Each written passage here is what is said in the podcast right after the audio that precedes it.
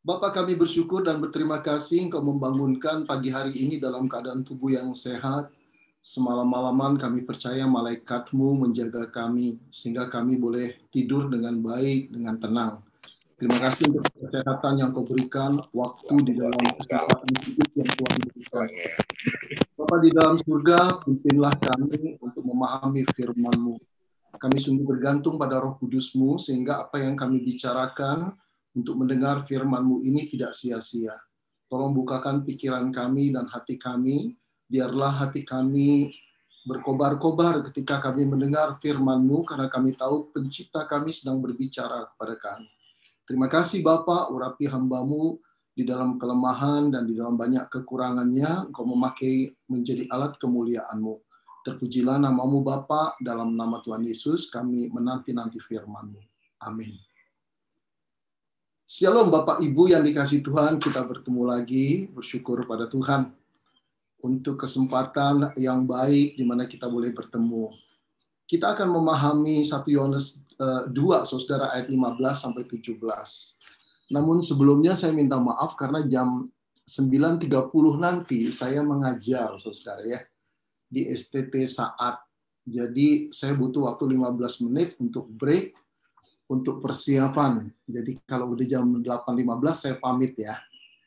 Kalau sebelum itu ada pertanyaan dengan senang hati, saudara. Saya share screen dulu ya. Apakah sudah terlihat, saudara? Boleh ada yang kasih sudah, masukan sama sudah, saya? Sudah. Sudah, Pak. Sudah ya? Oke. Okay. Saudara, kita buka Agak. 1 Yohanes 2 ayat 15 sampai 17. Demikianlah firman Tuhan.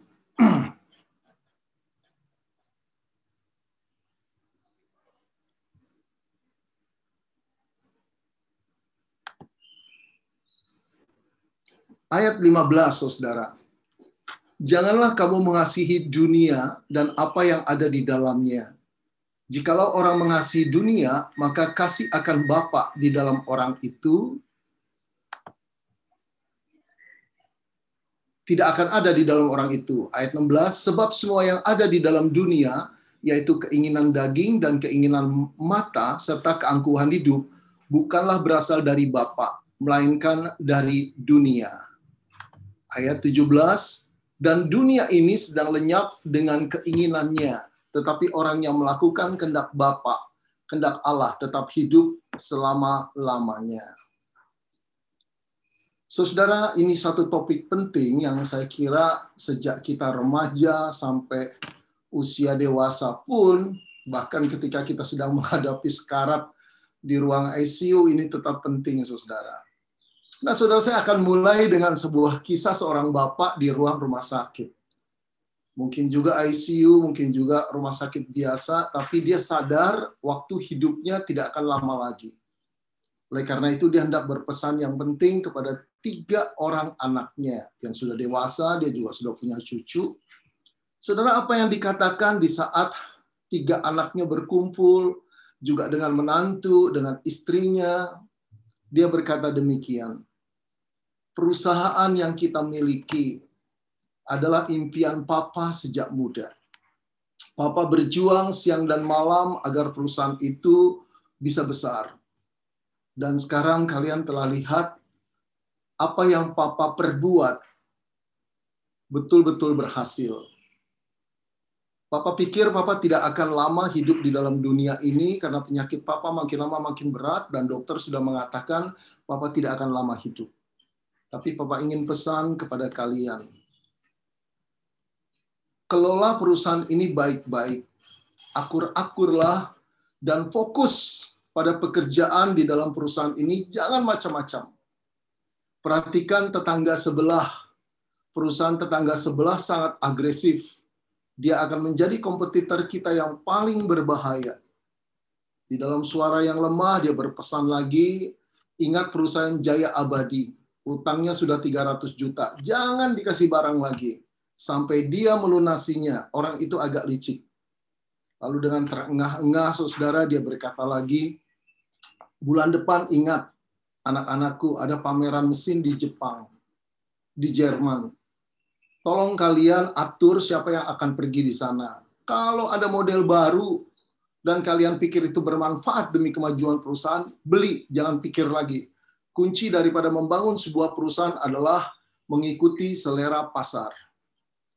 Kemudian dengan terengah-engah dia titip lagi, perusahaan ini adalah impian papa sejak muda. Tolong dijaga. Saudara ketiga anak-anaknya mengangguk-angguk dengan hormat kepada ayah mereka yang telah membuat satu perusahaan begitu besarnya dan seluruh harta kekayaan telah dilimpahkan kepada tiga anak-anaknya.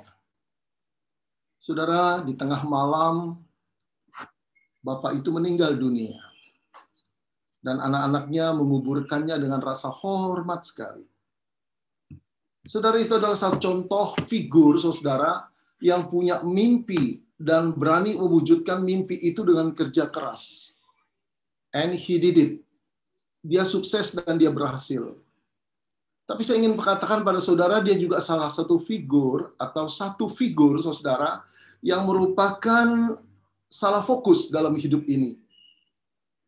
Pikirannya hanya pada perusahaannya, karirnya, bisnisnya, sampai pesan terakhir pun hanya berkisar pada perusahaannya, saudara. Kehidupan yang salfok, saudara, salah fokus. Saudara yang dikasih Tuhan, dia tidak pernah berpikir kehidupan setelah kematian tiba. Kehidupan di dalam kekekalan. Berapa tahun sih saudara orang bisa hidup dalam dunia ini? Kita berkata 70 tahun. Kalau kuat 80 tahun. Katakanlah 100 tahun saudara. Masih ada orang yang hidupnya 100 tahun bukan? Tapi semoga kita jangan sampai 100 tahun, saudara. Teman-teman kur kita pasti udah enggak ada. Teman-teman ngajar sekolah minggu juga udah enggak ada. Kesepian loh, saudara.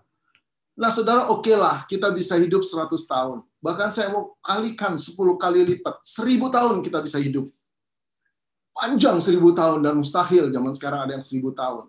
Tapi andai kata kita boleh hidup seribu tahun, dibanding dengan kehidupan kita di kekekalan yang waktunya tak terhingga dan tak terbatas, saudara, seribu tahun itu merupakan satu titik di tengah-tengah garis panjang yang tidak pernah tahu ujungnya di mana.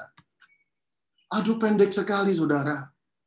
Saudara di dalam kekekalan itu, di dalam kehidupan yang tanpa waktu, tanpa batas, di sanalah kita akan hidup. Baru kita tahu, saudara kita tidak akan peduli dengan yang namanya perusahaan, penghasilan kita, terus kurs saham, kurs rupiah, apakah hari ini kita akan membeli emas atau melepas emas, apakah hari ini kita akan dipromosi di dalam perusahaan di mana tempat kita bekerja. Kita nggak peduli lagi dengan mobil apa yang akan kita pakai untuk membawa gengsi kita naik ke tingkat lebih tinggi dipandang oleh teman-teman.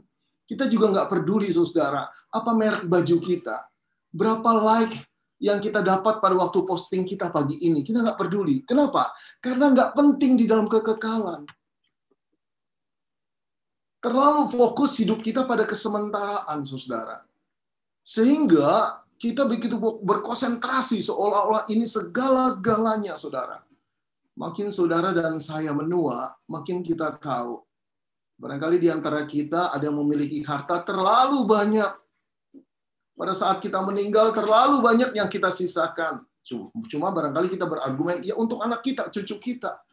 Kita ditinggalin apa sih oleh ayah kita? Oleh orang tua kita?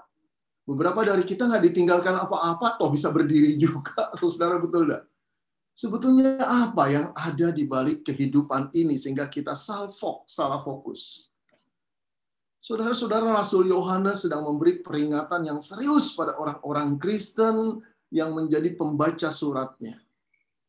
Sangat mungkin dia melihat kehidupan yang salfok dari jemaat Kristen yang sudah ditebus oleh darah Kristus tetapi hidupnya mencintai dunia, bukan mencintai Tuhan.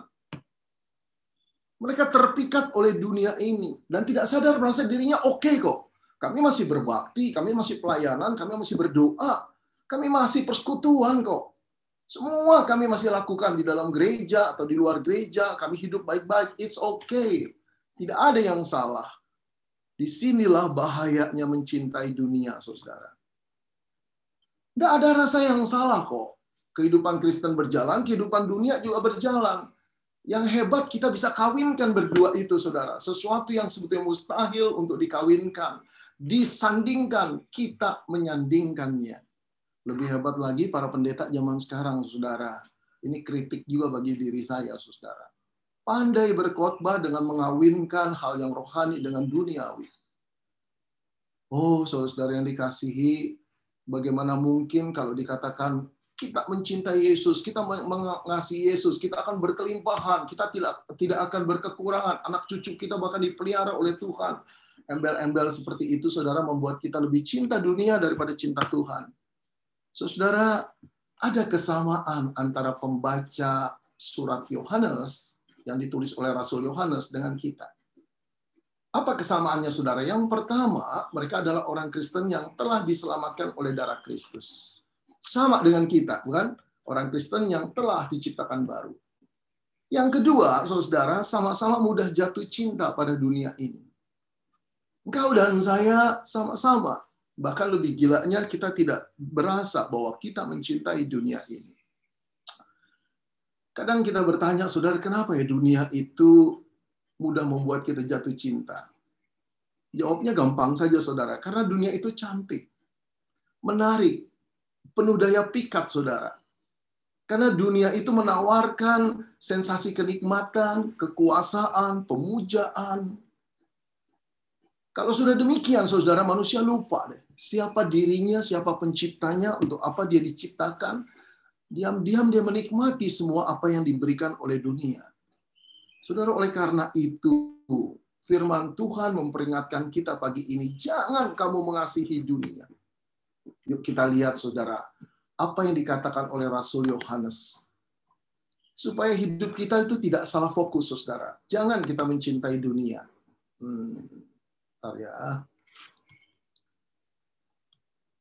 Yang pertama-tama, saudara, jika kita mencintai dunia, jika kita mengasihi dunia, maka kita tidak akan mengasihi Allah. Saya bacakan ayat 15 ya ini tempat daripada PowerPoint-nya ada terbalik-balik. Saya bacakan yang pertama, ayat 15. Janganlah kamu mengasihi dunia, kata Rasul Yohanes, dan apa yang ada di dalamnya. Jikalau orang mengasihi dunia, maka kasih akan Bapa tidak ada pada orang itu. Saudara perhatikan bahwa Yohanes tidak mengatakan dunia ini jahat. Dunia ini buruk. Enggak sama sekali. Dunia ini ciptaan Bapak yang diciptakan semuanya dalam keadaan baik. Dalam keadaan baik. Dan yang luar biasa manusia diserahkan dunia ini untuk memelihara, mengelola, mempergunakan, memanfaatkannya dengan memanfaatkan dengan baik, saudara. Bukan mengeksploitasi habis-habisan. Jadi dunia ini dunia yang baik sebetulnya. Namun setelah manusia jatuh dalam dosa, saudara, berbeda lagi. Dunia dan segala isinya menjadi tempat pemburuan manusia. Karena manusia mendapati kalau dia memiliki aset dunia ini sebanyak-banyaknya, maka harganya akan naik. Karena itu siang dan malam manusia mengejar apa yang ada di dalam dunia dengan segala isinya. Dan menjadi kebanggaan dan hormat, pemujaan yang luar biasa. Lama-lama kita tidak sadari, saudara. Kita menjadi budak dunia Padahal di dalam mandat budaya, saudara Allah menyerahkan dunia ini kepada kita. Sekarang berbeda, siang malam kita gadaikan hidup kita. Sampai mau mati pun Bapak itu berpesan tentang dunianya. Aduh saudara ini terbalik sekali. Saudara, tapi banyak anak Tuhan yang mengkombinasi luar biasa dengan manisnya perkawinan antara rohani dan uh, dunia. Tapi betulkah sebetulnya bisa dikombinasi, saudara? Saudara-saudara yang dikasih Tuhan, ini bicara soal hati, bukan? Kasih cinta itu bicara soal hati. Tidak ada saudara sebutnya hati itu yang bisa mendua.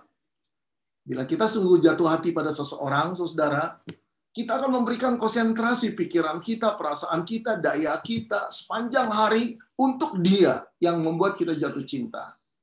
Kalau ada seorang gadis atau seorang pemuda berkata begini, saudara, saya jatuh hati pada dua orang pemuda atau dua orang gadis.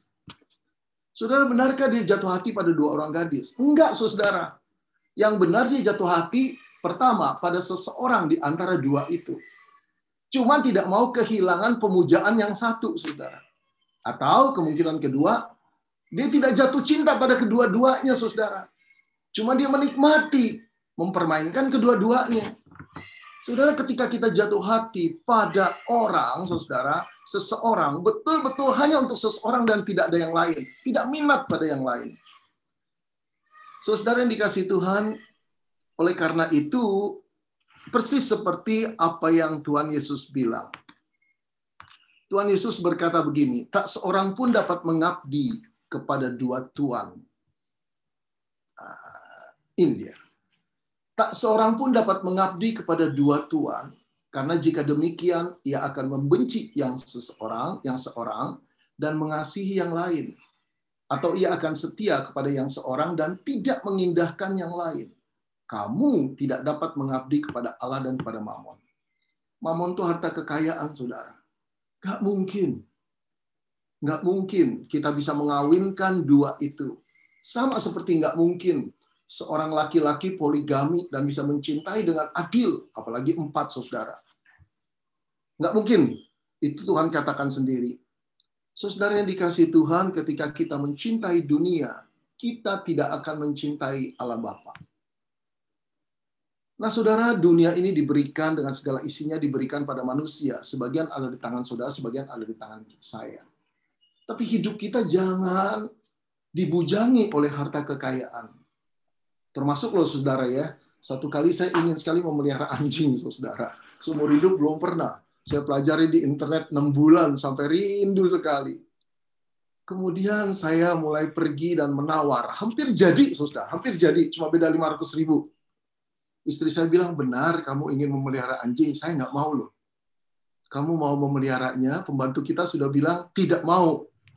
Terus saya pikir begini, oh saya senang Kemudian saya tiba-tiba berpikir lagi, gimana dengan saya yang tiap minggu itu melakukan perjalanan pelayanan? Bisa-bisa saya akan mengurangi pelayanan saya, saya tidak mau keluar rumah demi anjing saya. Lalu siapa jadi tuan, siapa jadi budak? Saya menyadari ada yang kekeliru keliru di dalam hal ini. Saudara ini perkara anjing loh, saudara.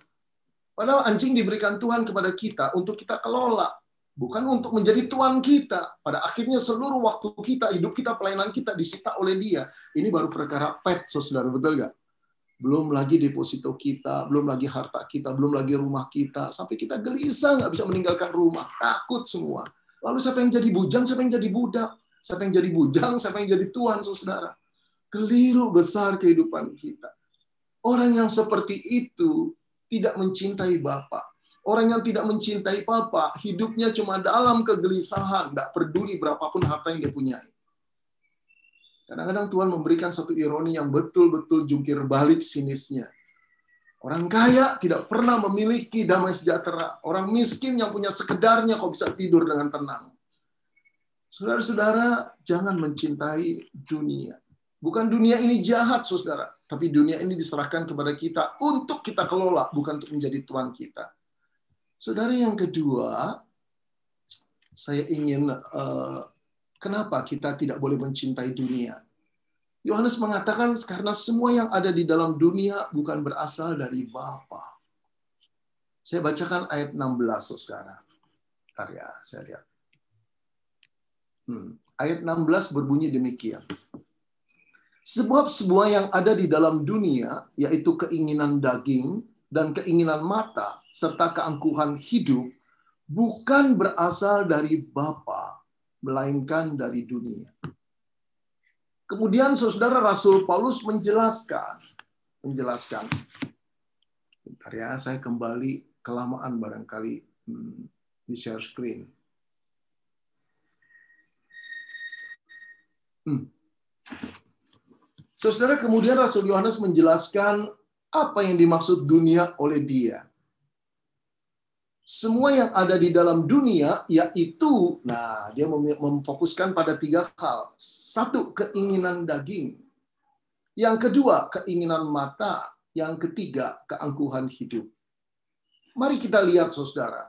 Ketika Rasul Yohanes memakai kata keinginan-keinginan, kata yang dipakai bukan keinginan yang sekedar saja, saudara keinginan yang biasa-biasa. Ini keinginan yang levelnya menggebu-gebu, saudara. Bahasa Yunani-nya epitumia, hasrat. keinginan, nafsu yang betul-betul kalau tidak dipenuhi nggak akan bisa tidur. Ini keinginan yang berat. Nah, Alkitab mengatakan jauhi keinginan dunia, yaitu keinginan daging.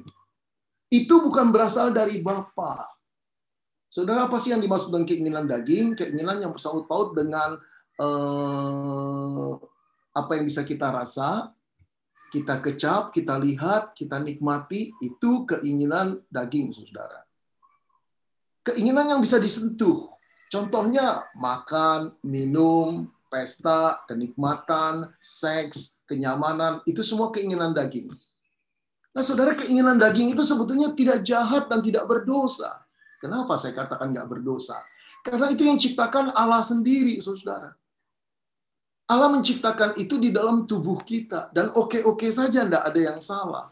Yang salah adalah ketika keinginan daging itu menjadi tuan di dalam diri kita. Kalau kita lapar, kita harus makan.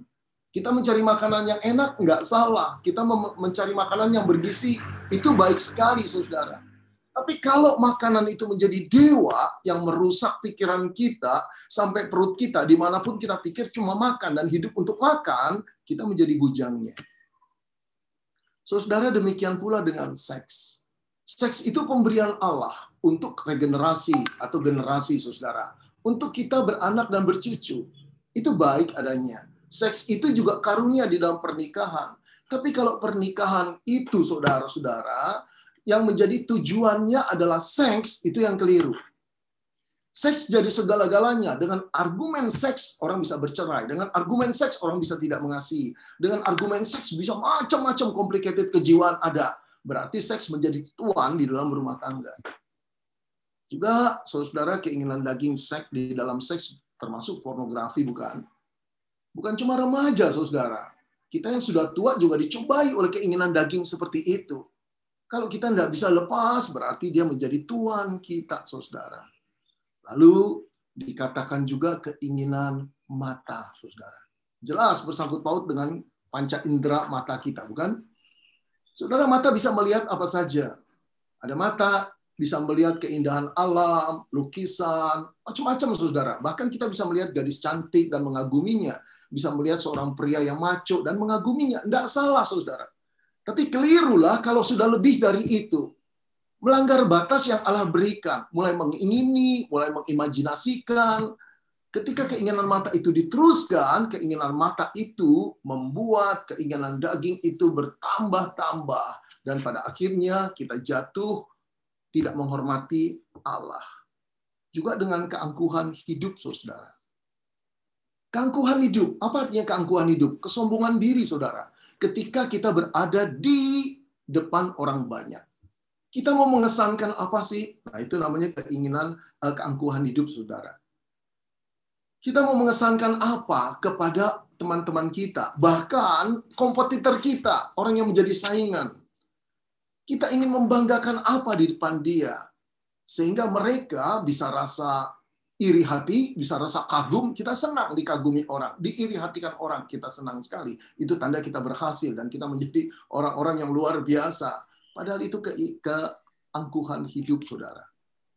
Tapi sebetulnya kita diberikan Tuhan banyak kesempatan yang bisa kita nikmati dengan perasaan syukur kepada Tuhan, bukan menjadi kesombongan. Saudara-saudara memiliki gelar doktor itu, puji Tuhan, bisa kita studi pada tingkat yang paling tinggi. Praise the Lord. Tapi kalau setelah mendapat gelar doktor, ketika kita berjalan, ketika orang melihat kita, ketika kita berjabat tangan dengan seseorang, ketika kita berbicara sama orang, kita mengira orang kagum karena kita punya gelar doktor, itu gila namanya. Itu udah sakit, saudara. Ya, segala sesuatu harus gelar doktornya masuk. Kalau orang lupa menyebut gelar doktor, kita marah. Wow, itu namanya keangkuhan hidup. Saudara, kalau engkau mau tuker mobil, enggak apa-apa juga. Ada banyak orang tuker mobil setelah lima tahun, 10 tahun, untuk mengirit, atau untuk merasa ada perubahan lah sedikit dan kita punya uang, silakan. Tapi kalau untuk dua tahun sekali tuker mobil demi dilihat orang, kita ini orang yang luar biasa, kita sudah sakit, saudara. Ada keangkuhan hidup di dalam diri kita. Pak, share screen-nya kayaknya sudah stop, Pak. Share screen-nya gimana, Pak? Eh, kami tidak bisa lihat. Oh iya, betul. Share screen-nya saya stop. Oh, memang memang di stopin. Uh, stop dulu ya, nanti kita ini lagi ya. Atau saya share screen sekarang.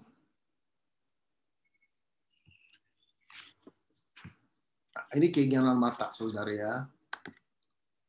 Masuk ke angkuhan hidup Saudara-saudara, Allah tidak menginginkan kita dengan segala fasilitas yang diberikan, baik pendidikan maupun kekayaan, eh, kelebihan-kelebihan kita, juga paras tubuh kita, untuk menjadi kesombongan. Tidak. Perasaan syukur kepada Tuhan boleh, tapi bukan kesombongan. Juga keangkuhan hidup akan membuat saudara orang itu terus haus akan kekuasaan dan kekayaan sampai nggak bisa berhenti. Saudara Bapak itu heran nggak yang saya lukiskan? Itu itu cuma satu cerita fiktif, saudara. Tapi cerita itu banyak terjadi di dalam diri manusia, apalagi kalau saudara jadi gembala. Cerita-cerita seperti itu membuat kita geleng kepala, kok ada di dalam dunia. Orang mau mati masih mikirin hartanya, saudara. Nah, ini keserakahan sebetulnya yang luar biasa. Saudara hati-hati dengan keserakahan. Keserakahan itu artinya kita sudah punya, masih terus pengen memiliki. Rasanya nggak ada batasnya. Ayo di antara kita, para bisnismen, berapa banyak yang istrinya bilang, sudah Pak, istirahat, istirahat Pak, nggak usah lagi buka perusahaan. Kamu sudah tua, kapan nikmatinya? Kita berkata, iya mah, iya mah, iya. Buka lagi, buka lagi, bukan? Karena kalau melihat peluang tuh nggak digunakan, rasanya kok sayang. Ngelihat orang lebih dapat peluang, kita rasanya apa? Rasanya gergetan. Kenapa bukan ke kita? Lalu apa yang ada di dalamnya? Dengan kata lain, kita sudah mencintai dunia ini. Di dalamnya ada keangkuhan hidup, keserakahan yang tidak pernah bisa kita stop. Selalu merasa kurang, kurang, kurang, kurang. Sampai mati pun akan kurang, saudara. Saudara menarik sekali. Ada seorang sastrawan uh, Rusia yang namanya Leo Tolstoy. Dia hidup 134 tahun yang lampau, saudara. Dia menulis banyak cerita, banyak novel dihormati di dunia. Ada satu cerita yang menarik saya akan ceritakan pada saudara. Dia menulis sebuah cerita. Dia berkata ada seorang pria yang namanya Pahom. Pahom ini sangat gemar membeli tanah, saudara. Karena dalam pikiran dia tanah adalah proyeksi masa depan. Kalau engkau memiliki tanah yang banyak, engkau akan cerah masa depanmu. Ya, sehingga dia mengumpulkan uang untuk membeli tanah di mana pun orang mau jual. Saudara-saudara tanahnya sudah begitu banyak, tapi masih kurang buat parfum. Satu kali parfum datang saudara ke keluarga Baskirs namanya. Keluarga Baskirs ini menguasai tanah yang begitu banyak. Ketika dia bertemu dengan keluarga Baskirs, dia bersyukur. Kenapa bersyukur? Keluarga ini sederhana dan cenderung miskin. Miskin, saudara. Berarti gampang dibujuk untuk dibeli, bukan? Ternyata keluarga Baskirs ini tidak mau menjual tanahnya gelisahlah paho, membujuk-bujuk, bawa makanan, apa pun dia dia dia dekati saudara. Akhirnya keluarga Baskir berunding. Lalu dijuallah tanah ini harganya seribu rubel. Saya cari kurs rubel ke rupiah, saudara. Satu rubel itu 185 ribu, 185 rupiah. Jadi seribu rubel itu cuma 185 ribu, saudara. Tentu saja nih 134 tahun yang lalu sudah ceritanya. Jadi tanah-tanah masih luas, tentu saja masih murah, bukan? Pahom senang sekali. Tetapi dealnya belum berakhir. Keluarga Baskirs bilang begini, Pak Pahom, kamu boleh memiliki tanah sejauh kamu bisa mengelilingi tanah kami. Harganya tetap 1000 rubel. Dari tempat kamu start matahari terbenam, matahari terbit di sana, kamu start di mana? Kamu boleh keliling tanah kami seluas-luasnya sampai nanti kamu pulang lagi pada waktu matahari terbenam. Di tempat yang sama. Kamu ambil semua yang bisa kamu kelilingi. Waduh, matanya berbinar-binar, saudara. Dia pikir, oke, okay. begitu matahari terbenam, dia sudah eh, terbit, dia sudah ada di titik itu, saudara, di pos awalnya. Kemudian dia mulai bukan cuma berjalan, saudara, dia mulai berlari mengitari tanah yang begitu luas. Saudara, siang hari dia sudah sampai kepada apa luas tanah yang jauh sekali. Kemudian dia berpikir melihat matahari sudah ada di tengah-tengah eh, langit. Cakrawala dia berkata, saya harus balik kalau nggak telat. Tapi di depan dia, dia lihat satu perkebunan anggur yang luar biasa indahnya. Dia berkata, aku ingin memiliki anggur itu. Dia lari lagi ke sana, saudara. Setelah sampai di sana, dia berkata, aku harus balik. Nanti telat. Dilihat sungai yang begitu jernih. Oh, itu milik warga Baskir juga. Aku ingin punya sungai. Dia lari lagi ke sana, saudara. Kemudian dia patok di sana. Setiap kali dia sampai, dia patok. Dia patok. Itu pertanda dia sudah ada di sana. Lalu kemudian ketika dia mau balik, ada kelompok hutan yang rimbun sekali. Dia berkata, aku ingin memiliki hutan itu. Dia lari lagi ke sana, dia patok di sana. Matahari sudah tiga per empat menjelang terbenam, saudara. Sekarang satu-satunya upaya untuk memiliki semua tanah itu dia harus balik ke titik awal ketika dia berangkat sebelum matahari terbenam. Dia berlari setengah mati karena dia begitu mencintai tanah-tanahnya. Saudara-saudara dia lari betul-betul dia tidak peduli apakah nafasnya akan habis atau enggak dia lari sebisa-bisanya. Dia selalu melihat matahari yang seolah-olah berbalap dengan dia untuk terbenam. Ada akhirnya saudara beberapa detik sebelum matahari terbenam, dia sampai ke pos awalnya. Keluarga Baskir sudah nunggu di sana bertepuk tangan, memberikan salam kepada Pahum tentang luar biasanya Pahum berjalan begitu jauh dan sampai beberapa detik sebelum matahari terbenam. Tapi salam itu tidak pernah didengar Pahum karena Pahum telah meninggal dunia dalam jantung, dalam keadaan jantung yang terpaksa dan dipaksa untuk bekerja keras. Saudara dengan sangat menarik, Leo Tolstoy menutup ceritanya dengan penguburan yang dilakukan pelayan-pelayan Pahum. Cuma membeli sebidang tanah yang kurang dari 2 meter. Lalu diturunkan dan dikubur. Lalu saudara tahu cerita itu judulnya apa? seberapa banyakkah manusia membutuhkan tanah? Seberapa banyak? Saya juga bisa bertanya pada saudara, seberapa banyakkah kita membutuhkan deposito? Seberapa banyakkah kita membutuhkan rumah? Seberapa luas? Seberapa banyakkah kita membutuhkan penghasilan? Tidak ada cukupnya, saudara. Di balik itu ada keserakahan, yang merupakan keangkuhan hidup. Supaya kita dinilai orang lebih baik, lebih luar biasa, lebih berhasil. Saudara, hati-hatilah dengan hal ini. Yang terakhir, saudara, Yohanes mengatakan, kenapa kita jangan mengasihi dunia? Karena dunia sedang lenyap dengan keinginannya. Dunia sedang lenyap dengan segala keinginannya. Saya bacakan ayatnya, saudara ya ayat ke-17 1 Yohanes 2. Dan dunia ini sedang lenyap dengan keinginannya. Tetapi orang yang melakukan kehendak Allah tetap hidup selama-lamanya. Saudara-saudara, sekarang kita hidup dalam dunia. Kita lahir di dunia, kita dibesarkan di dunia, kita sekolah di dunia, kita berkarya di dunia, kita berpenghasilan di dunia. Karena ada kebutuhan, saudara. Untuk kita boleh hidup dalam dunia, kebutuhan-kebutuhan kita, keperluan kita perlu untuk disediakan. Dan itu kita dapat karena kita bekerja. Bagus, saudara. Allah adalah Allah kita yang bekerja. Dan manusia diharapkan bekerja oleh Tuhan, bukan jadi pemalas. Boleh, saudara. Nggak ada salahnya. Tetapi kalau kita tidak menyadari bujukan dunia dan sifat dunia yang sebetulnya sedang tenggelam di dalam nafsunya yang fana, kalau kita masuk ke dalam dunia dan jiwa kita terlibat di dalamnya, kita juga ikut tenggelam di dalam ketenggelaman dunia ini dengan segala keinginannya yang fana. Akhirnya dunia musnah dan kita juga musnah, saudara.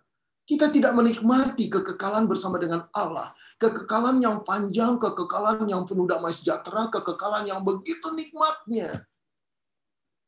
Tidak ada kemuliaan yang lebih mulia selain nanti kita di sana bersama dengan Allah Bapa. Kita akan kehilangan itu, saudara. Ah, saudara. Kalau demikian, ya, kalau demikian, kita tahu kesementaraan dunia. Yohanes tiba-tiba memasukkan sesuatu unsur yang lain. Ada kekekalan yang berbeda dengan dunia. Dunia sementara terus bergulir di dalam ke kelenyapan. Kekekalan menunggu kita di dalam Eh, kepanjangan atau tanpa batas waktu, namanya kekekalan.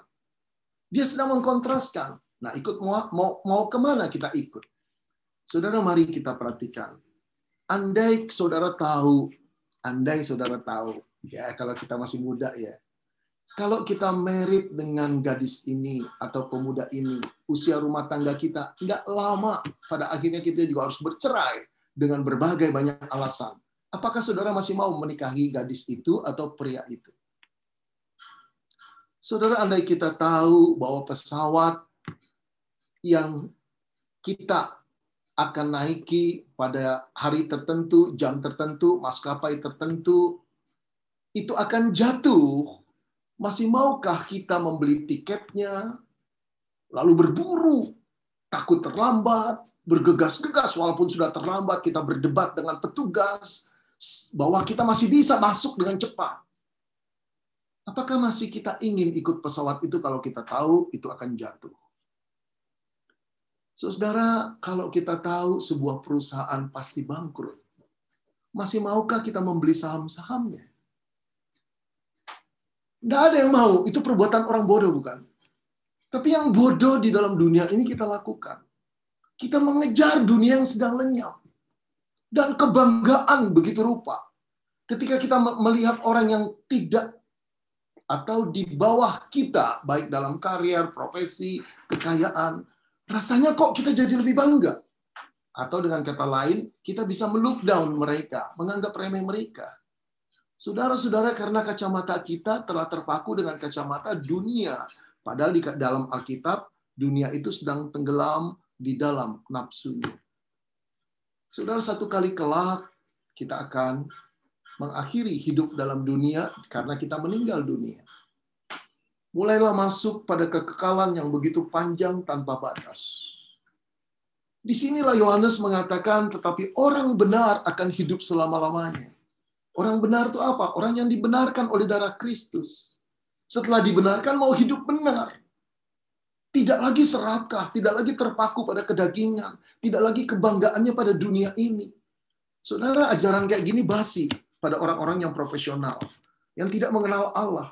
Tapi ajaran-ajaran begini, saudara, betul-betul ajaran yang menyentak kita sebagai anak Tuhan, bagi orang-orang yang beriman. Kita disadarkan, hidup ini sementara. Bukan berarti kita jadi apatis. Enggak, saudara. Kita boleh meraih dunia, tapi bukan dunia memiliki kita. Kita boleh meraih sebanyak-banyaknya dunia dan menjadikan apa yang kita raih dengan segala isinya menjadi berkat bagi kemuliaan nama Tuhan. Saudara-saudara, yuk kita lakukan.